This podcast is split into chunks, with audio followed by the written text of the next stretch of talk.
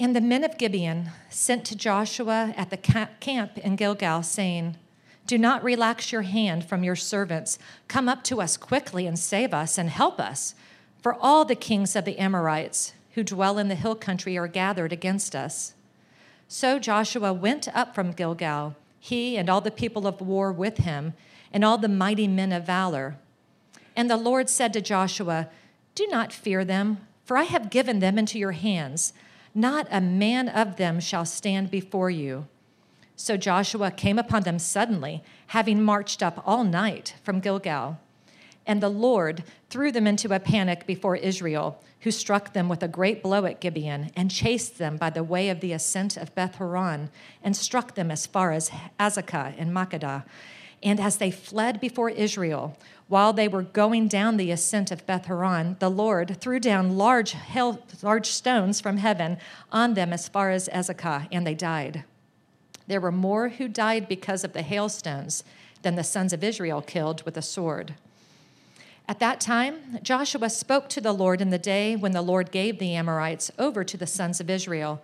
And he said in the sight of Israel, Sun, stand, stand still at Gibeon, and moon in the valley of Ajalon. And the sun stood still, and the moon stopped, until the nation took vengeance on their enemies. Is it not written in the book of Jashar? The sun stopped in the midst of heaven and did not hurry to set up for about a whole day. There has been no day like it before or since when the Lord heeded the voice of a man, for the Lord fought for Israel. Well, good morning, church. It's good to see you all again after having some vacation time. And we are back in the book of Joshua, the third kind of section. We started in October, we did a section of chapters, we took a break for Advent, we did a second section, and then since the end of February, we were in the book of Colossians, and now this summer we're going to finish out uh, the book of Joshua in the pertinent sections that we're going to study. Um, you know, I not only do I study for sermons, I read for pleasure quite a bit, and I tend to read history uh, and that's one of my undergraduate degrees. I love history. I have two history books I'm reading right now, one of which is called The Revolutionary by Stacy Schiff, which is the biography of Samuel Adams. It's not about the beer, it's about the founding father and all that he did and how influential he is in our nation. And I was struck in reading that biography by, uh, and not for the first time, how people who are on separate sides of an issue can both believe that God is on their side. So it's interesting that you read Sam Adams, you read the, the other founding fathers, and many of the others uh, from the colonial, the colonist side, what we would say the right side of that conflict, except for Hazel, wherever Hazel is. Um, we would, uh, she's from England, uh, we would think, you know, God is on our side. But it's interesting, you read the writings of the generals and soldiers from England, and guess what they believed? God was on their side.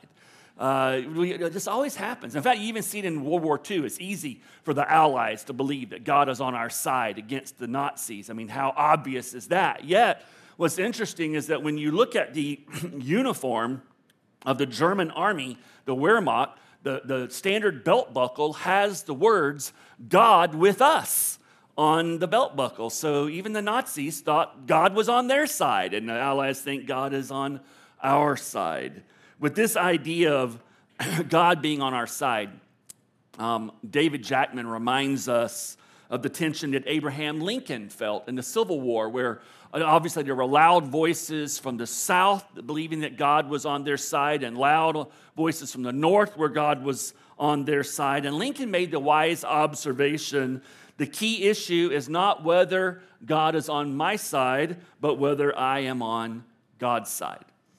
And that's an important observation, important truth. And what's clear in the passage this morning is that the Israelites were on God's side. And as a result, they experienced his blessing and power. This passage is very familiar to many of us who have been raised in church or with Christian parents. We heard the story in Sunday school, children's church, at home of Joshua commanding the sun and the moon to stand still. Some of you, it may be a new story, but even for those of you who it's very familiar, hopefully this morning we're going to take a fresh look at it and you will benefit from several gospel applications that we're going to derive from it. First of all, God's, in the first five verses, we see that God's obedient people inevitably face opposition. We didn't read the first five verses, but what was there was the reaction of the city states in essentially the southern part of Canaan to the, the news that Hebron, uh, or excuse me, that the Gibeonites had made a treaty and a covenant with Israel. So now we have to go back almost four months to the last message in Joshua chapter 9. Let me remind you what happened there. Here's the Israelites, they're in the land, and one day a group of people approached them and they looked like they had been on a long journey. Remember that story? They, they were dressed in rags, they were thirsty, their food was moldy. They're, you know, it was obvious these guys have come a long way, and they say, We're from a far country and we've heard about you guys and we've heard about your God, and we want to establish a peace treaty with you, a covenant with you, so that we can do business and we don't have to be at war with one another. And the Israelites, they, they looked at their, their food and, and they realized, okay, yeah, and they made a peace treaty. And then three days later, they find out that they had been tricked. These people weren't from a far country, they were from about 20 miles away from the city of Gibeon, which was a, a very strong city on top of the mountain range just down the road from Jerusalem a few miles. Well, what happens is when the king of Jerusalem, the city state of Jerusalem, and a very strong, probably maybe the strongest city in the land at that time, he hears about this. He says, There's no way I can have a city that's allied with Israel right down the road in my own backyard. And so he turns to all of these other city states in the southern part of the nation, other Amorite kingdoms and things, and he says, Listen, we need to put our differences aside, band together, and let's take out Gibeon. We can't have them in our own backyard an ally of Israel. Then we need to think about Israel, right? That's what's going on here. Strategically, it makes sense what he's doing here, but there's actually a spiritual aspect that we need to highlight. That man's rebellion and sin is so deep that natural enemies become allies against God and his people. I mean, these, these kings that were mentioned in these first five verses um, they, they didn't get along. They fought with one another. They were enemies many times, but now they're allies. And, and what's interesting is whether it's 1400 AD, you know, BC or 2023 AD, this same thing happens that God's people will face opposition from natural enemies, even when they seek to obey God and to follow His will and live according to His word. We saw a good example of that this week in one of the Supreme Court rulings. If you are familiar with what happened this week, the, uh, the, the artist and the website developer from Colorado, uh, Lorie Smith, was a Christian, and she wanted to expand her business into creating customized websites with graphics and art and then stories that she would compose about the couples. But she understood that the new anti discrimination laws in Colorado would threaten her, forcing her to, to, to endorse gay marriage. And she was concerned and she brought suit.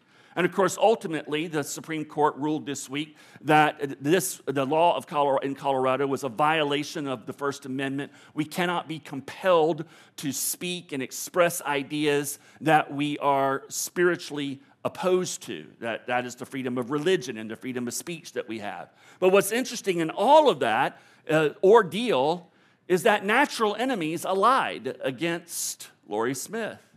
So normally you would have found in any other group, for example, guarantee you the ACLU would have been the first group up to defend that woman's rights. But in this case, the ACLU aligns with the state overreach and they actually speak in favor of the law that would have discriminated against this poor lady and her ability to exercise her First Amendment rights. Why does that happen? What is the cause of this kind of response? The, the scriptures make clear the issue is a spiritual issue, that the sinful mind is hostile to God. It does not submit to God's law, nor can it do so. In other words, in our natural state, the depth of our sinfulness is so much is that we will always oppose that which is righteous and good according to God's word. Uh, we will create God in our own image, and that is what we will worship. And that's what we will agree with, and that's what we will endorse. So, what you see in this passage immediately is that when we walk with God, when we obey God, when we seek to live according to His word, expect to face opposition. Secondly, in verses 6 to 11, we see that God keeps his covenant promises to his obedient people. In verse 6, when Hebron, or excuse me, when Gibeon, I don't know why I keep saying Hebron, it's now stuck. So just understand if I say Hebron at all this morning, I mean Gibeon, okay? That's just the way it is. Uh, when Gibeon sees the army arrayed against him, even though it's a strong city with 40,000 soldiers, they cry, Help. They send an emissary immediately to Joshua and they say, Hey, would you please abide by the terms of the covenant? Come help us. Now, what's interesting, I think, is if I were in that, I know myself well enough unfortunately, that uh, if I were in that situation and I had been tricked by someone into a treaty, and now all of a sudden they call for my help, yeah, uh, third Thursday, three months from now, I'll be there. Uh, this is the, this is chance we can weasel out of this agreement, right? That we were tricked into this bad deal. That would have been a strong temptation for me. I'm sure that that was maybe a temptation for some in Israel. But you notice Joshua doesn't hesitate, not at all. Verse 7 Joshua went up from Gilgal. And the idea is he immediately he gathered all of the people of war, the army, and all the mighty men of valor. Now, to put this in perspective, what he does when he gets the news, he gathers them up, and in the middle of the night, he makes an incredibly dangerous journey of 20 miles. He goes from 1,300 uh, feet below sea level to 3,000 feet above sea level. And narrow, you know, mountain trails. He carries the entire army up here. By the way, a journey that a few chapters earlier, the people of Israel took three days to make at a normal, leisurely pace. But somehow, in eight to 10 hours, he brings the entire army up to Gibeon to honor the terms of the covenant. And what you see here is God's unequivocal response to this step of obedience and the integrity that Joshua demonstrates. Verse 8 The Lord said to Joshua, Do not fear them, for I've given them into your hands. Not a man of them shall stand before you. What he does is he assures uh, Joshua in the same way that we saw at the very beginning of this series of messages in, in October. Remember that very first sermon? We kind of keyed in on how how scared Joshua was. He was petrified at what stood before him and the, the specter of leading the people into the promised land and all that was entailed with conquering these strong city states that existed there. And in response to his fear in Joshua chapter 1, God promises Joshua, No man shall be able to stand before you all the days of your life. Just as I was with Moses, so I will be with you. I will not leave you or forsake you. And so here, when Joshua is actually facing, I think, the hardest test yet, this is a, a, a large, uh, um, powerful army. Uh, some estimates say that the, the, those city states could marshal around 200,000 soldiers. And they occupy the high ground. And Israel is about to face them after doing a forced march uphill all night long. I mean, anybody who knows anything, you're tired, you're exhausted just getting there. And this is what faces them.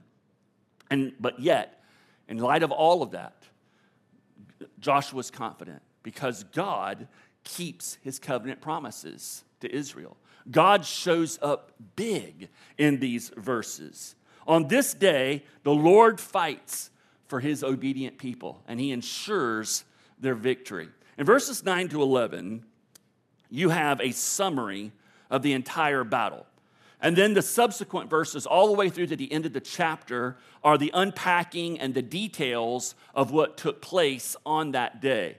Now, unfortunately, a lot of times when you read verses 9 to 11, even in our the standard translation that we use here at the church, which is the ESV, um, some translations kind of muddy the waters a little bit so that the main point of verses 9 to 11 is subdued. It's not completely absent, but it's not as prominent as it should be. So, in other words, when we read verses 9 to 11 just now, when Sandy read it, the flow of it goes something like this Joshua marched the army all night. They get up there, they begin to fight against the Gibeonites. God, you know, kind of uh, sows uh, anxiety and confusion among the Amorites, and they begin to, to retreat and to flee from before the Israelites. The Israelites then pursue them all the way down the, the backside of the mountain. They're fighting the whole way, they're killing them. There's battles going on. Maybe there's like a rear guard action from the Amorites until they finally get down into the plains of Judea. And somewhere along in there, God again shows up, and huge hailstones come down, killing more Amorites than the Israelites actually killed with the sword. That's kind of the flow of what we just read in verses 9 to 11. But the grammar in the original kind of changes that some. The grammar in the original is singular. He. The focus on all of these verses is on God and what he does to these enemies of his people who are walking with him and obeying him. The, the New American Standard actually, I think, does a, a clearer job of bringing to us what is said in the Hebrew text. And those, in that translation, you read Joshua came upon them suddenly by marching all night from Gilgal. And the Lord confounded them before Israel, and he slew them with a great slaughter at Gibeon and pursued them by the way of the ascent of Beth Horon and, and struck them as far as Azekah and Makkedah. Uh, Cindy did a better job in pronunciation, by the way. As they fled from before Israel, while they were at the descent of Beth Horon, the Lord threw large stones from heaven on them as far as Azekah, and they died. There were more who died from the hailstones than those whom the sons of Israel killed with the sword. Now, in no way Am I trying to diminish the importance of God's people working with God and cooperating and fighting and obeying and serving Him? And, and this passage is often used. It's interesting how so many of the commentaries, they, they come to this passage and they use it as a, as a great example of God's sovereignty and human responsibility working in conjunction with one another. And, and just to be clear, certainly that truth is throughout this entire chapter, chapter 10, even especially in the succeeding verses, chapter 11 and 12, even more. You see this synthesis of God's sovereignty and human responsibility. But this passage here, in this portion of the text, the focus is on God, how He fights for His people who are obeying Him and walking with Him, and yet they are still facing very real, dangerous, discouraging obstacles. And I don't want us to downplay this emphasis. This emphasis is here for a reason. The emphasis here in verses 9 to 11 is, is meant to encourage us. We belong to the sovereign, omnipotent creator of the universe who stands ready to fight for his people and to ensure our victory. That's the main point of verses 9 to 11. God is now on the scene the issue is settled. and I love this. And we should emphasize this truth.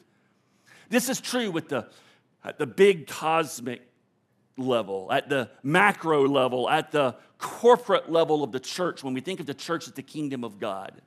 And how we need to hear these words even right now. I got, I got another update from our brother uh, Ken Tombing in India uh, about a week ago or so. And he was able to get again, you know, the, the Hindu extremists in Manipur province have just shut down all communications, internet, telephone, everything. And he, for a brief moment, he was able to get a report out. And he told us that yet like another hundred churches and Christian homes and businesses have been burned to the ground. Hundreds more people have died. They have a humanitarian crisis now of more than 100,000 refugees the fighting is everywhere, and Christians are being forced to either recant or die.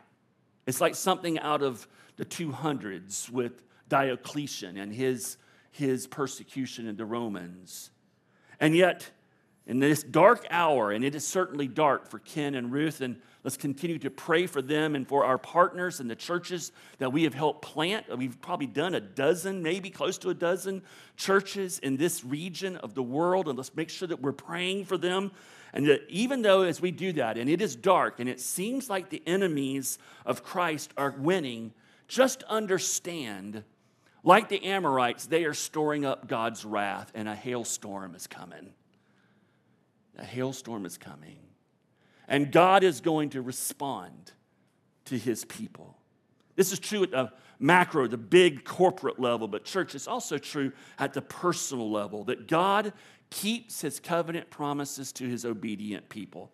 All of us experience opposition to our faith if we are true to Christ. We experience it in our culture, we may experience it at work, in our family. Certainly, we experience the temptations on so many fronts, and many of us, we, we have a common experience. Many times we stand strong and we're victorious, but many times we are not. We fail, we fall, we sin, we disobey. And yet, God keeps his covenant promises to us. Isn't that amazing? He doesn't abandon us. He doesn't forsake us. He doesn't turn his back on us. He doesn't wash his hands of us. This is, the, this is the good news of the new covenant, the gospel of the new covenant compared to the old covenant. In the old covenant, very much God's blessing and protection of the people was dependent upon their obedience to the covenantal stipulations. But the good news of the new, uh, new covenant is that God keeps his covenantal promises even in spite of us sometimes. And how can he do that? Because he looks at us through the perfect obedience of our Savior Jesus Christ. When he looks at us as sons and daughters of God who are in covenant with him, yes, we sin and we fall, but our obedience isn't our obedience, it's Jesus' obedience that provokes God to never forsake us, to never turn his back upon us, to never wash his hands of us, but instead to intervene and come into our lives and be loyal to us and to convict us and to comfort us and to do what is necessary to pull us back and put us on the right path to pour His grace and His mercy out upon us. God does all of that because He made Jesus, who knew no sin, to become sin for us so that we might be the righteousness of God. That's why the new covenant is the gospel of Jesus Christ, the good news of Jesus Christ. Aren't you glad that God's blessing in your life and his covenantal faithfulness to you to never leave you, to never forsake you, but to always walk with you is dependent upon Jesus' obedience, that perfect obedience, and not our perfect obedience. How much trouble would we be in if it was based upon that? Whenever we come across passages where God's sovereignty is on such display, understand it isn't there to render human responsibility as unnecessary or just a, a secondary matter. Passages like this are actually meant to encourage us to trust God, to, to not just believe in God, but to believe God and respond accordingly. That's why these passages are here. I appreciate the balance that Ralph Davis brings to this idea in his study of Jonah. He writes, We frequently look at the teaching of divine sovereignty too simplistically. Some will allege that if God ordains something as certain, it renders human effort irrelevant. Let go and let God. But Joshua knew better. His view was not to let go, but to grab hold. Divine sovereignty creates confidence, which calls forth our effort, even to the point of reckless abandon. God's sovereignty is not a doctrine that shackles us, but a reality that liberates us, not a cloud that stifles, but an elixir that invigorates. We see how the sovereignty of God emboldened Joshua in these final verses of our text, and it provides us with our takeaway truth this morning that God works miraculously in response to his people. Verses 12 and 14 are key in this passage. At that time, Joshua spoke to the Lord. In other words, Joshua did what? Prayed. He prayed to the Lord in the day when the Lord gave the Amorites over to the sons of Israel, and he said in the sight of Israel, Sun, stand still at Gibeon, and moon in the valley of Ajalon. And the sun stood still, and the moon stopped until the nation took vengeance on their enemies. Is this not written in the book of Jashar? The sun stopped in the midst of heaven and did not hurry to set for about a whole day. So, this is the last supernatural miracle in the book of Joshua, and it is a doozy. It's a big one. And it provokes strong responses, especially, I would say, from, from skeptics, from uh, so called liberal Christians. They come to passages like this, and there's a definite eye roll. There's a definite sense of disbelief. And if that's you this morning, I, understand, I get it. I've heard it. You know, I've heard, how can you possibly believe these miraculous stories like this in the Bible. I mean, just think about how absurd this is. This is a, a group of provincial people who think that the earth revol- that the sun revolves around the earth and that the sun just stopped. And we all know that the earth revolves around the sun and spins, and that's why we have day and night. They're just a bunch of, you know, ignorant, you know, Bronze Age rubes who, you know, are making things up. And I understand why you might think that way and consider that, how impossible. I mean, this is quite the thing. If, if, if actually what happened here is that the earth stopped spinning, do you realize the magnitude of that? I mean, I, I did some, I did a, a I, probably stupidly so because it took me down a rabbit hole, but I did a, I did a, a, a search. What would happen if the earth stopped spinning? And it is quite dramatic. I mean, at the equator, the earth is spinning at a thousand miles an hour. So imagine what happens. Just think about it. If you've ever ridden with me and all of a sudden I hit the brakes, what happens to you, right? Well, imagine if you're going, uh, you're on a ball of rock, we're moving at, you know, somewhere close to a thousand miles an hour, and all of a sudden, what happens to everybody on the planet? They fly to their death. Anything not nailed down just flies and is crushed. Tsunamis, earthquakes that will devastate it, and even worse, the, the atmospheric winds that are moving at a thousand miles an hour will scour the earth clean in a heartbeat. That's what happens if the earth stops spinning. Okay? And so I get it. If you're a skeptic, you're going, yeah, right, earth stops spinning. Okay? Understand. Understand that. Um, I understand why you would scoff. And, and part of the reason why you scoff, I just want you to hear me for a moment, or you're skeptical, is because you look to science. Functionally, science is your God. And science does not allow for the miraculous, for faith. Doesn't allow for that. But I do hope you understand something that in making the conclusion that something like this cannot happen, or any of the miracles that are in the Bible cannot happen, your conclusion is not based upon factual evidence that has been submitted to the scientific method. Your conclusions are beliefs, they are acts of faith that are based upon a philosophical presupposition. That's what you have. You see, the only difference between us, we're both people of faith. We both believe in science. The difference is, is that functionally your God is science. You don't have room for a supernatural God to explain what you can't explain. Whereas my God is the God of the Bible who gives us science, gives us the truth of science, but also says he is greater than any kind of scientific naturalistic truth. But at the end of the day, you don't want to hear this, but you, like me, are a person of faith. Person of faith. So let's think about what happened on this day.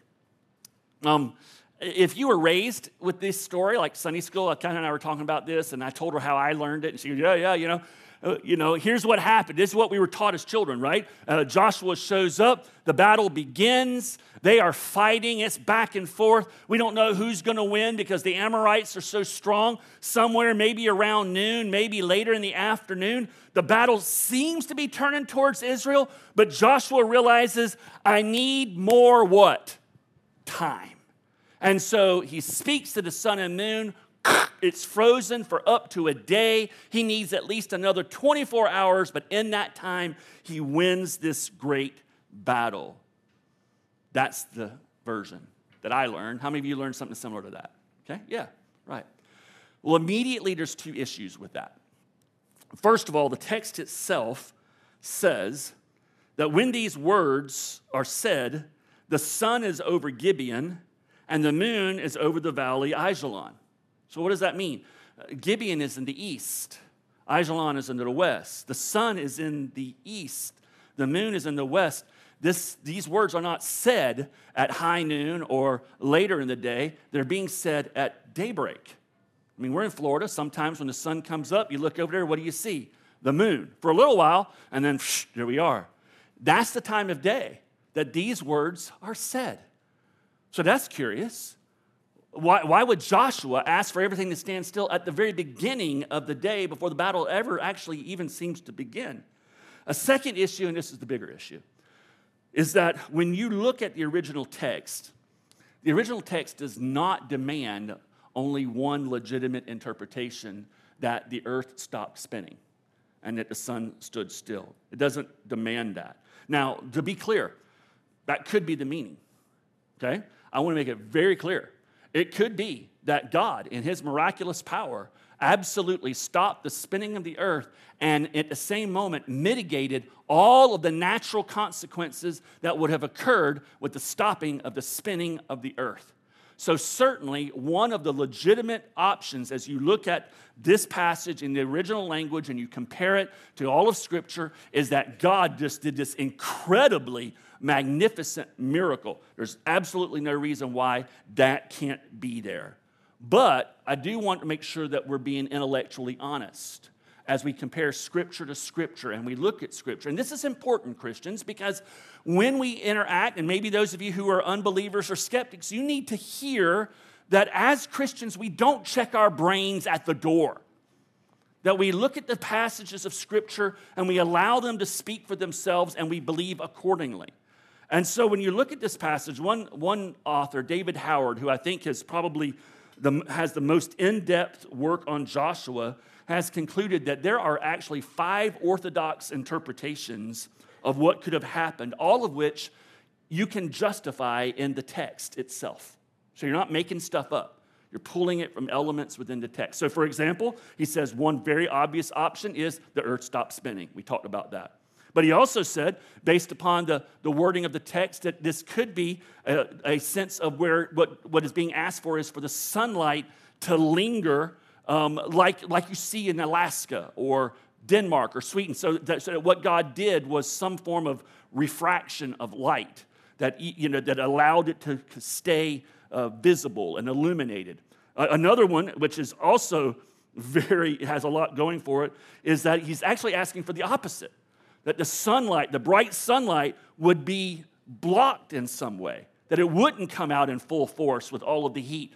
And they point to the timing of the request that had been marching all night. And what Joshua was actually asking for is for God to keep it hazy, keep it you know cloudy and then so he sends a hailstorm and all these things so that they could, would be more refreshed as they fight that's certainly a possibility several point out that it could be that what is being asked for here is an omen that would, that would freak out the Amorites. The Amorites had a, a system of omens, good and bad, evil omens. And some of those omens dealt with, uh, with the cosmos and sun and moon being in the sky on certain days was, was you know, evil. Other days, it was a blessing. And so it could be that this is one of those days where he says, hey, put it out there to freak them out. And they see that and they freak out.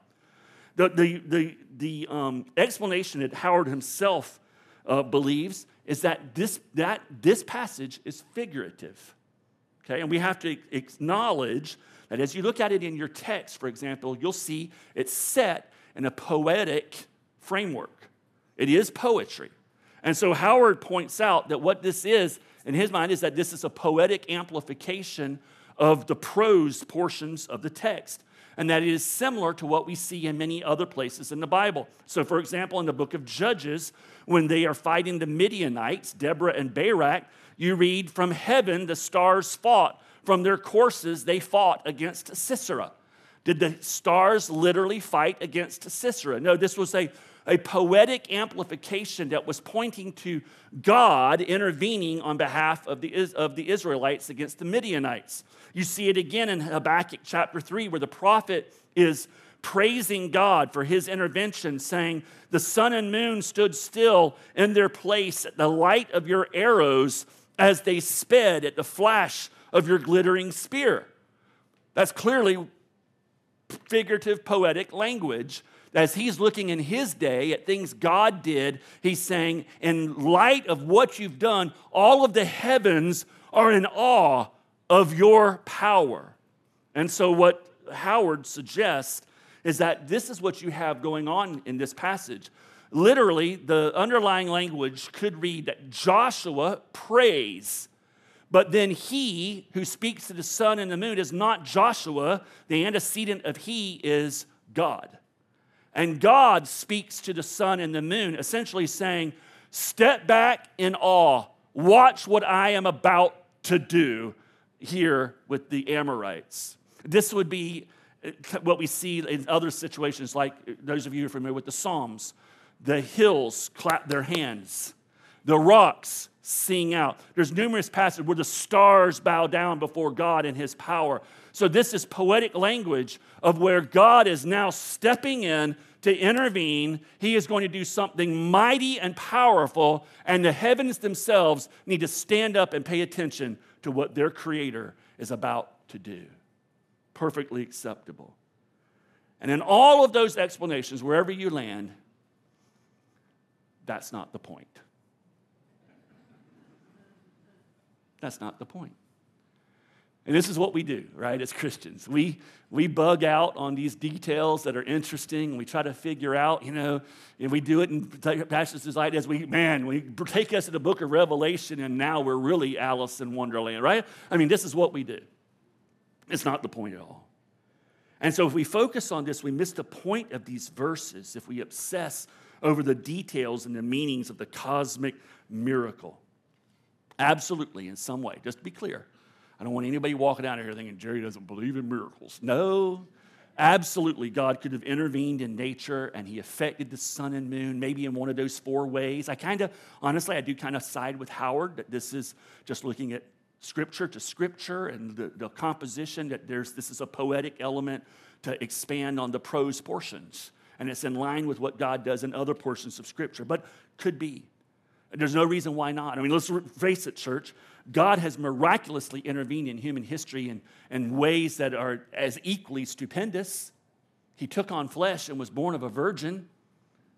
He lined everything up and carried off the crucifixion so we could have our sins forgiven. And most importantly, the largest, greatest miracle in all of history, he raised Jesus from the dead on the third day and elevated him to sit at the right hand of the throne of God.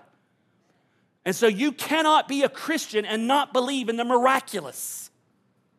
C.S. Lewis says if in your mind you reject the miraculous and claim to be a Christian, you have left Christianity and embraced religion instead. That's what's going on. However, the figurative view, one of the reasons why I believe it is because verse 14 doesn't call this a day like no other due to the sun standing still and the moon staying in its course. If you look at verse 14, it doesn't say, There's been no day like it before or since when the Lord caused the sun to stand still. No.